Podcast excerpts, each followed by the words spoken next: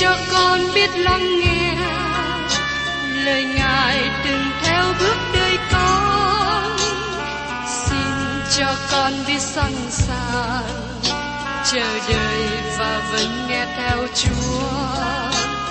Xin cho con biết sẵn sàng thực hành lời chúa đã truyền ban Hân hoan chào mừng quý vị đến nghe chương trình Tìm hiểu Thánh Kinh. Đây là một chương trình học kinh thánh liên tục và hệ thống trong thời gian 5 năm. Chúng ta sẽ lần lượt khảo sát từ sáng thế ký cho đến khải huyền. Mục sư tiến sĩ McGee là người được Chúa dùng để sáng lập và thực hiện chương trình này. Ông tin rằng lời của Đức Chúa Trời có khả năng đáp ứng mọi nhu cầu cho tất cả mọi người trên thế giới, không phân biệt chủng tộc, văn hóa, trình độ tuổi tác hay phái tính. Ước mong quý vị theo dõi liên tục và giới thiệu cho thân nhân bạn hữu cùng đón nghe. Kính chào quý vị và các bạn. Trong chương trình tìm hiểu Thánh Kinh hôm nay, chúng ta tiếp tục trong sách tích. Tôi xin nhắc lại lời giới thiệu và chào thăm mà chúng ta đã tìm hiểu trong tuần trước đây. Trong tích đoạn 1, từ câu 1 đến câu 4. Ta, Phaolô, tôi tớ của Đức Chúa Trời và sứ đồ của Đức Chúa Giêsu Christ để đưa các người được chọn của Đức Chúa Trời đến đức tin và sự thông hiểu lẽ thật là sự sanh lòng nhân đức trong cậy sự sống đời đời. Là sự sống mà Đức Chúa Trời không thể nói dối đã hứa từ muôn đời về trước. Tức kỳ chỉ định, Ngài đã bày tỏ lời của Ngài ra bởi sự giảng dạy là sự ta đã định giao phó theo mạng lệnh Đức Chúa Trời là cứu Chúa chúng ta. Gửi cho tích là con thật ta trong đức tin chung. Nguyên xin con được ân điển và sự bình an ban cho bởi Đức Chúa Trời là Cha và bởi Đức Chúa Giêsu Christ cứu Chúa chúng ta. Sau lời giới thiệu và chào thăm, giờ đây Phaolô có lời hướng dẫn cho tích về công việc ở hội thánh Corinth. Mời quý vị cùng xem trong tích đoạn 1 câu 5. Ta đã để con ở lại Corinth đặng sắp đặt mọi việc chưa thu xếp và theo như đã đã răng bảo cho con mà lập những trưởng lão trong mỗi thành. Phaolô để tích ở lại Corinth để tổ chức hội thánh địa phương với các trưởng lão như những người lãnh đạo thuộc linh. Đảo Corus là một đảo lớn ở khu vực biển địa Trung Hải. Có nhiều câu chuyện quyền thoại và truyền thống liên hệ đến đảo này, vì đảo này ở dưới ảnh hưởng của Hy Lạp. Theo lời truyền thống, Nemos là người đầu tiên ban luật pháp cho người Corus.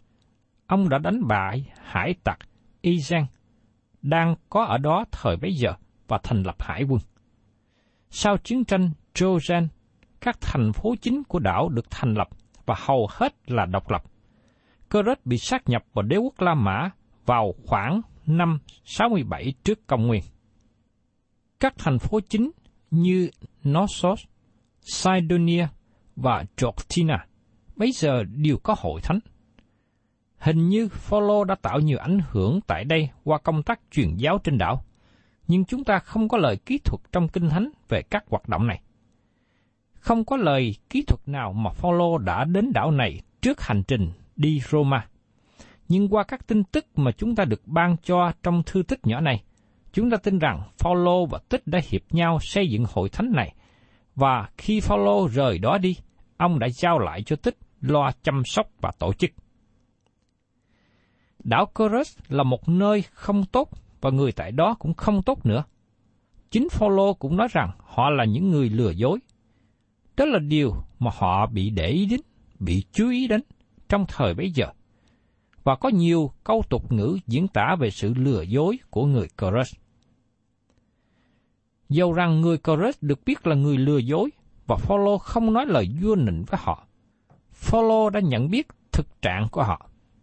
Nhưng dầu vậy, có nhiều người trong số họ quay trở lại với Đấng Christ và Phaolô viết thư cho Tích để hướng dẫn việc tổ chức hội thánh cho họ. Phaolô nói: Ta đã để con ở lại Corinth đặng sắp đặt mọi việc chưa thu xếp và theo như ta đã răng bảo cho con mà lập những trưởng lão trong mỗi thành. Thưa các bạn, ân tứ của trưởng lão là ân tứ mà con người ban cho hội thánh. Việc đặt tay lên đầu một người nào đó bọc qua một nghi thức nhỏ sẽ không làm cho người đó trở thành trưởng lão. Nhưng tôi tin rằng điều quan trọng là chính người đó có ân tứ của một trưởng lão. Tôi nghĩ rằng các hội thánh tại Corinth có nhiều trưởng lão, nhưng họ chưa hề được phong chức hay được biệt riêng. Trong bản tiếng Việt chúng ta dịch là được lập nên. Những người này có ân tứ trong việc chăm sóc hội thánh và họ đã thực hành điều này mà chưa có sự chứng nhận hay chưa được quỷ nhiệm. Vì thế, trong thơ viết cho tích, Phaolô truyền dặn lập các trưởng lão trong mỗi thành. Phaolô nói rằng, ông đã lập tích là người hầu việc Chúa với hội thánh, và sau đó tích lập các trưởng lão cho mỗi thành. Người giữ chức vụ trưởng lão nên có ân tứ của một trưởng lão. Có một số người giữ chức vụ trong hội thánh nhưng họ không có ân tứ trong chức vụ đó. Đó là phân nửa của vấn đề khó khăn trong hội thánh hiện nay.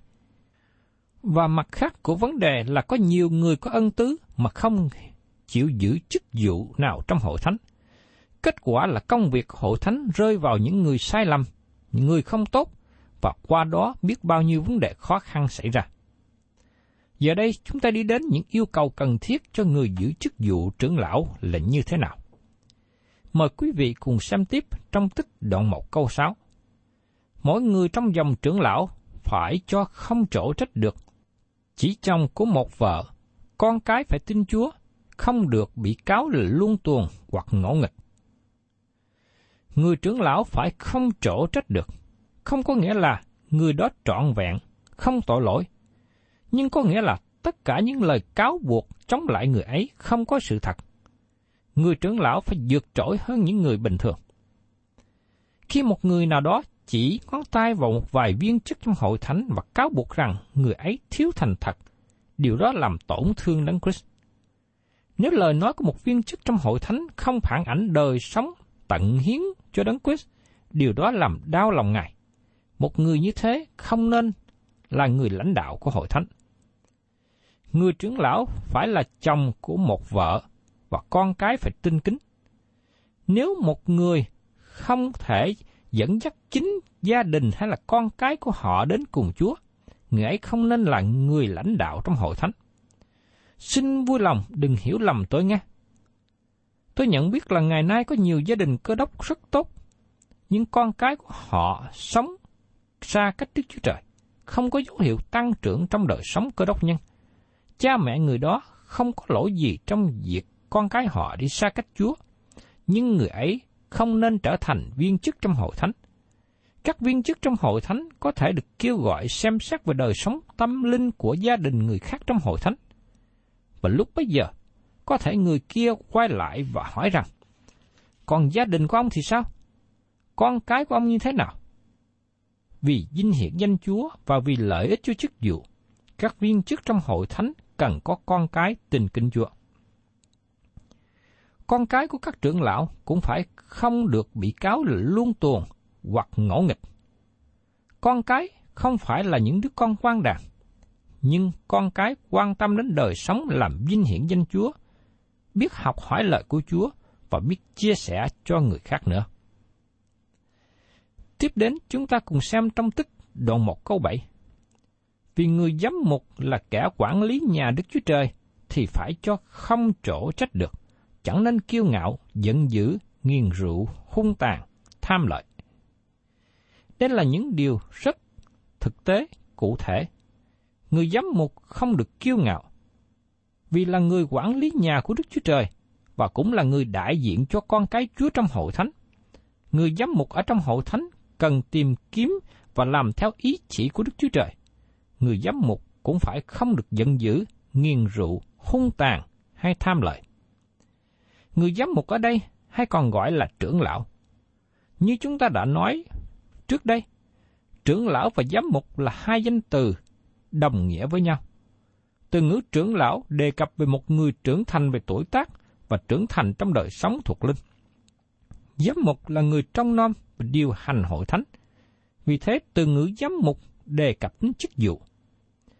Nhưng xin nhớ rằng, hội thánh không phải chỉ có một giám mục hay một trưởng lão, nhưng thường là có nhiều hơn một người. Có thể hội thánh ở đảo Coret đã có trưởng lão rồi, và tích lập họ thành những trưởng lão tránh thức. Hay là tại nơi đó chưa có trưởng lão, và tích bầu lên một số người làm trưởng lão. Dầu trường hợp nào đi nữa, thì điều mà Phaolô muốn nhấn mạnh là người được lập làm trưởng lão cần phải có phẩm cách tốt để đảm nhiệm chức vụ này. Chúng ta cùng xem tiếp đến phẩm cách của trưởng lão trong sách tích đoạn 1 câu 8. Nhưng phải hai tiếp đại khách, bạn với người hiền, khôn ngoan, công bình, thánh sạch và tiết độ. Các yêu cầu này của trưởng lão và ý nghĩa của nó rất phổ thông với chúng ta. Người trưởng lão phải nên tiếp đại khách, tức là phải có một sự rộng mở để đón tiếp những người khách. Những người khách nơi đây là những người bạn đồng công trong đức tin, trong sự hầu việc Chúa. Người trưởng lão cũng phải làm bạn với người hiền. Đây là một dấu hiệu mà cho chúng ta thấy rằng chúng ta cần nên theo đường lối của những người hiền lành, những người đi trong con đường ngay thật. Vì nếu chúng ta làm bạn với người dữ, chúng ta dễ theo ảnh hưởng của họ, theo khuynh hướng của họ. Và người trưởng lão cần phải biết đối xử một cách khôn ngoan, công bình, thánh sạch, tiết độ. Đây là những yêu cầu rất là cần thiết. Đặc biệt là người trưởng lão, cần phải biết có sự phán đoán và đôi lúc ở trong vị trí phân xử những sự việc khó khăn trong hội thánh. Người ấy cần có sự khôn ngoan của Đức Chúa Trời. Người đó phải biết thực hiện theo sự công bình và đời sống người này phải giữ gìn trong sự thánh sạch và tiết độ. Đây là những điều cụ thể mà chúng ta thấy rằng nếu thiếu thì khó có thể nào chúng ta thực hành cương vị của một người trưởng lão trong hội thánh. Cho nên, những người trưởng lão trong hội thánh, chúng ta không phải chỉ để ý đến những nhu cầu thuộc linh mà thôi, nhưng mà những nhu cầu về thuộc thể và những yêu cầu về tâm trí, chúng ta cần phải có sự trao dồi, hầu cho vai trò của người trưởng lão có thể được thực hiện một cách tốt đẹp. Và tiếp đến trong sách tích đoạn 1 câu 9, nói tiếp về phẩm cách của người trưởng lão. Hằng giữ đạo y như ta đã dạy, hầu cho có thể theo đạo lành mà khuyên dỗ người ta và bắt lại kẻ chống trả. Có hai điều mà trưởng lão trong hội thánh cần có khả năng để làm. Thứ nhất, người đó có khả năng khuyên bảo, dạy dỗ lời của Đức Chúa Trời. Và thứ hai, người trưởng lão có khả năng bẻ trách người chống trả, người đi sai lạc đạo lý.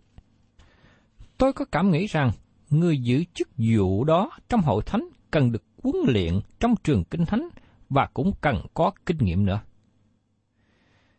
Trong thời gian chiến tranh của đệ nhị thế chiến trước đây, có những khóa huấn luyện sĩ quan cấp tốc chỉ trong vòng 90 ngày để đáp ứng nhu cầu cấp bách của chiến trường. Và sau khi tốt nghiệp, người ấy mang cấp bậc trung quý. Trong công việc của hội thánh, không thể nào thực hiện những khóa ngắn hạn cấp tốc như vậy. Hội thánh không thể nào vừa có một người mới trở lại đạo hôm nay, ngày mai trở thành chứng nhân cho Chúa, rồi đến ngày thứ ba thành chấp sự trong hội thánh, đến ngày thứ tư trở thành người truyền giảng tin lành, đến ngày thứ năm trở thành mục sư.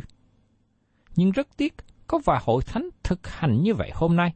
Họ rất nhanh chóng, vội vàng, lập người lên nắm vai trò quan trọng trong hội thánh nhưng lại thiếu khả năng.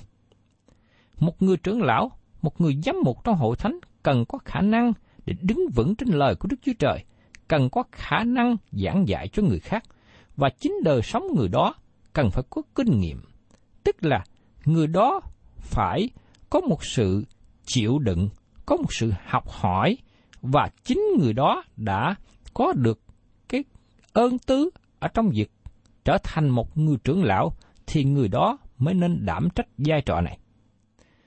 Xin chúng ta để ý rằng, khi đề cử hoặc lập một người trưởng lão nào lên mà thiếu khả năng, và khi họ đã ở trong vai trò của người lãnh đạo, thường gây ra cho hội thánh rất nhiều sự khó khăn sau này. Và tiếp đến, Phaolô nói về tiếng xấu của người Coros. Chúng ta cần nhớ rằng, tất cả mọi người đều là tội nhân. Con người không phải là anh em với Đức Chúa Trời, nhưng chỉ nhờ sanh lại mà con người trở thành con cái Đức Chúa Trời bởi đức tin trong Đấng Christ. Nhưng tất cả chúng ta đều là con cháu của Adam. Tất cả chúng ta đều chết trong tội lỗi của mình. Như Phaolô đã nói trong Corinto thứ nhất đoạn 15 câu 22. Do vậy, người Chorus là người có tiếng rất xấu. Mời quý vị cùng xem tiếp trong tích đoạn 1 câu 10. Và có nhiều người, nhất là trong những người chịu cắt bi, chẳng chịu dân phục, hay nói hư không và phỉnh dỗ, đáng phải bịt miệng họ đi. Người nói là hư không, tức là những lời không bổ ích, không gây dựng. Có một số cơ đốc nhân mà lời nói của họ rất là trống rỗng. Có lần tôi đi chung xe với một người mà từ khi tôi lên xe cho đến khi tôi xuống xe trong suốt đoạn đường dài 200 cây số, môi miệng người này giống như cái ống bô xe. Ông nói ra liên hồi với những lời hư không. Chúng ta có thể nói chuyện vui chơi với nhau để cho thanh thản, nhưng Phaolô kết án việc nói những lời hư không. Nhưng thay vào đó, chúng ta nên nói những lời lành, có ích và gây dựng lẫn nhau. Và tiếp đến, chúng ta cùng xem trong sách tích đoạn 1, câu 11. Họ vì mối lợi đáng bỉ mà dạy điều không nên dạy và phá đổ cả nhà người ta. Điều này có nghĩa là người này nói những lời gây ra sự khó khăn hay đổ vỡ cho gia đình người khác. Bất cứ nơi nào lời của Đức Chúa Trời được giao ra, ma quỷ cũng tìm đến và gieo cỏ lùng vào lúa mì. Có nhiều câu việc truyền giáo mà Phaolô đã thực hiện trên đảo Corinth trước đây, nhưng sau đó kẻ thù cũng đến và gieo những lời hư không.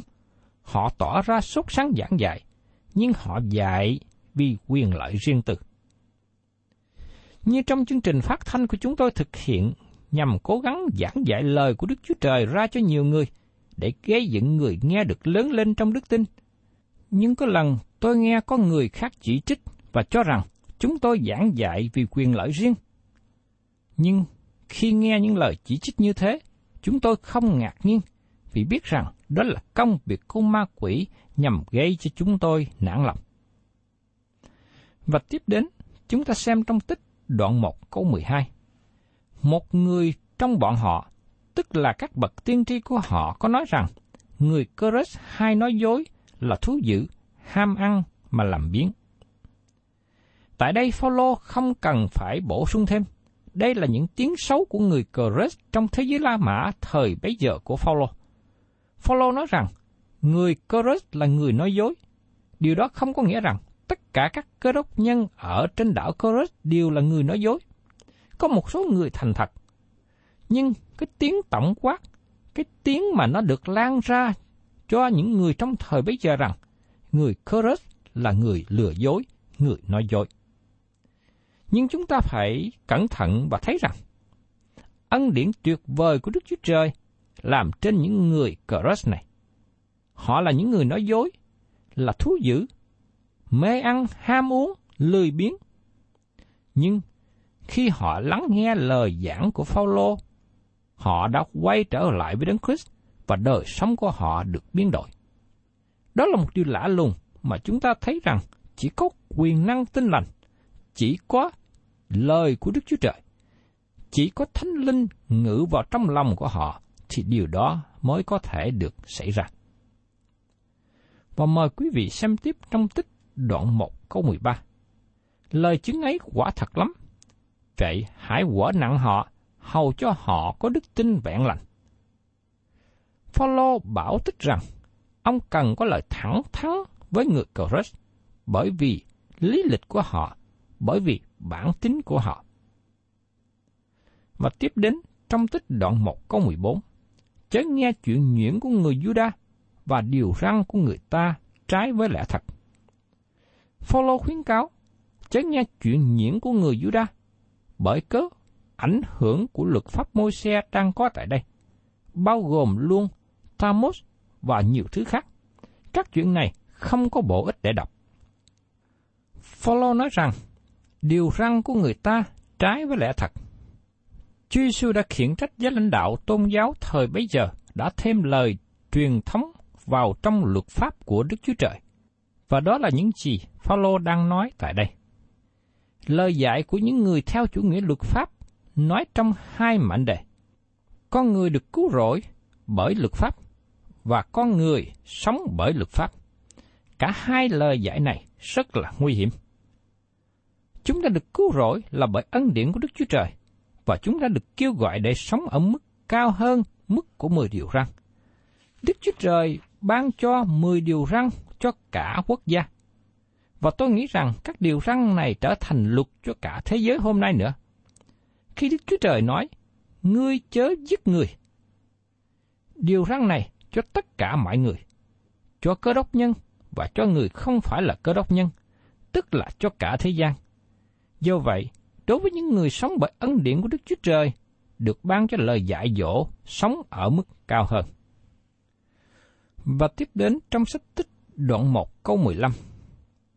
Mọi sự là tinh sạch cho những người tinh sạch, nhưng cho những kẻ dơ dái và chẳng tin, thì không sự gì là tinh sạch cả. Trái lại, tâm thần và lương tâm họ là dơ dái nữa. Đây là câu được dùng bởi một số người nói rằng, chúng ta được cứu rỗi bởi ân điển, và nó không khác biệt về cách sống chúng ta như thế nào.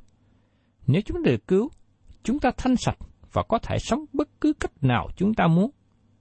Một số tà giáo phát triển lối dạy dỗ này, và họ nói rằng họ có thể sống trong tội lỗi. Họ không gọi đó là tội lỗi, nó không kể là tội lỗi với họ, bởi vì họ kể mọi sự là tinh sạch cho những người tinh sạch. Nhưng những gì mà Phaolô đang nói tại đây không phải là vấn đề của đạo đức. Phaolô đang nói về lực lệ liên hệ đến việc ăn thịt.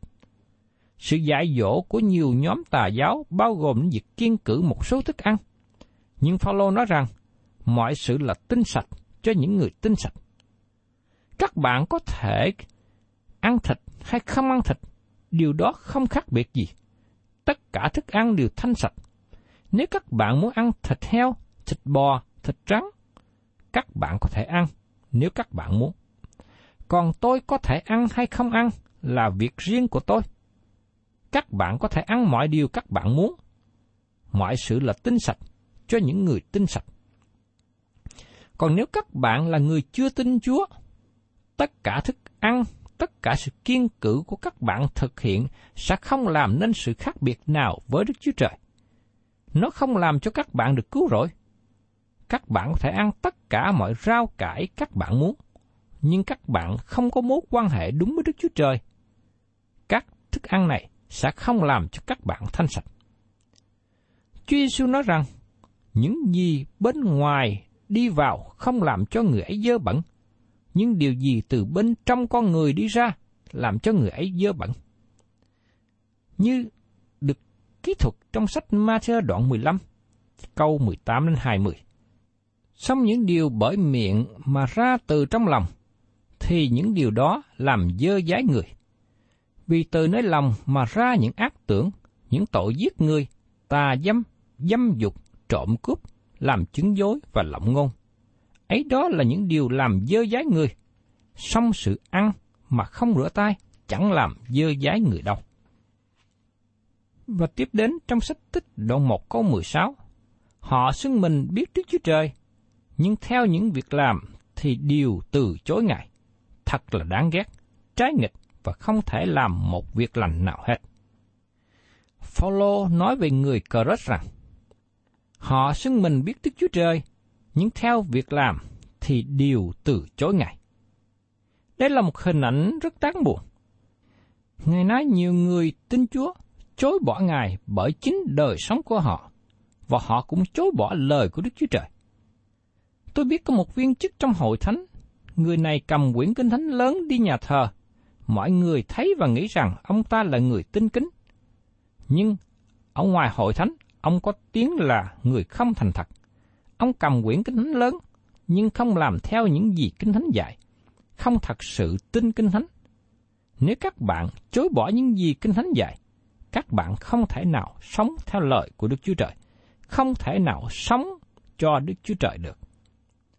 Và Phaolô nói rằng, thật là đáng ghét, trái nghịch và không thể làm một việc lành nào hết. Các nghi lễ, các nghi thức không thể thay đổi tấm lòng xấu của con người. Chỉ có lời của Đức Chúa Trời có thể thay đổi lòng người. Và khi tấm lòng thay đổi, đời sống người ấy thể hiện sự thay đổi. Sứ đồ Phaolô và Thánh Gia Cơ không bao giờ có sự bất đồng với nhau. Cả hai đều nói rằng, đức tin không sanh ra việc làm thì nó chết. Đức tin cứu rỗi sanh ra một đời sống tinh kính, kính sợ Đức Chúa Trời. Đây là điều mà chúng ta là con cái của Đức Chúa Trời ngày hôm nay, chúng ta cần phải thể hiện cách rõ ràng. Khi chúng ta xưng danh mình là con cái Đức Chúa Trời, là cơ đốc nhân, thì tôi mong ước rằng đời sống của các bạn thể hiện với niềm tin và sự xưng nhận của chính mình. Thân chào tạm biệt quý vị và xin hẹn tái ngộ cùng quý vị trong chương trình Tìm hiểu Thánh Kinh kỳ sau.